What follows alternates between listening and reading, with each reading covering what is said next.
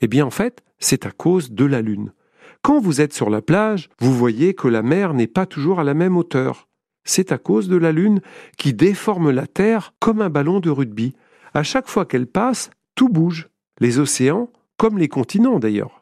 Vous voyez l'eau qui se déplace, mais pas les roches. Et pourtant, savez-vous que toute la Bretagne se soulève aussi deux fois par jour de 18 cm En fait, expliquer la force des marées est assez compliqué.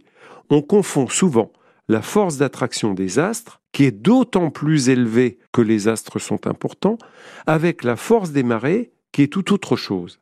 Alors, c'est quoi cette force des marées?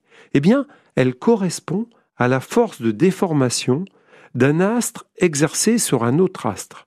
Et là, la force des marées exercée par la Lune est deux fois supérieure à celle exercée par le Soleil.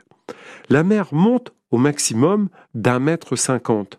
Pourtant, vous savez qu'en Bretagne, la mer monte de plusieurs mètres au Mont Saint-Michel, par exemple, ou encore à Saint-Malo. Eh bien, c'est à cause du relief sous-marin. C'est-à-dire que l'onde des marées s'engouffre dans une sorte de couloir et nous pouvons avoir une différence de hauteur d'eau de plus de 12 mètres. Et ce n'est pas tout. S'il y a un anticyclone, l'atmosphère pèse plus sur l'eau. L'eau, elle monte donc un peu plus.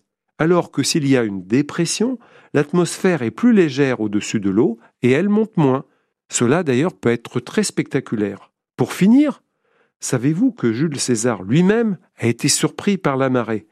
Quand l'empereur romain est arrivé en Bretagne, il ne connaissait pas les marées car elles sont très petites en Méditerranée, et tous les bateaux de sa flotte, arrivés, dit-on par marée haute, se sont retrouvés à sec quelques heures plus tard.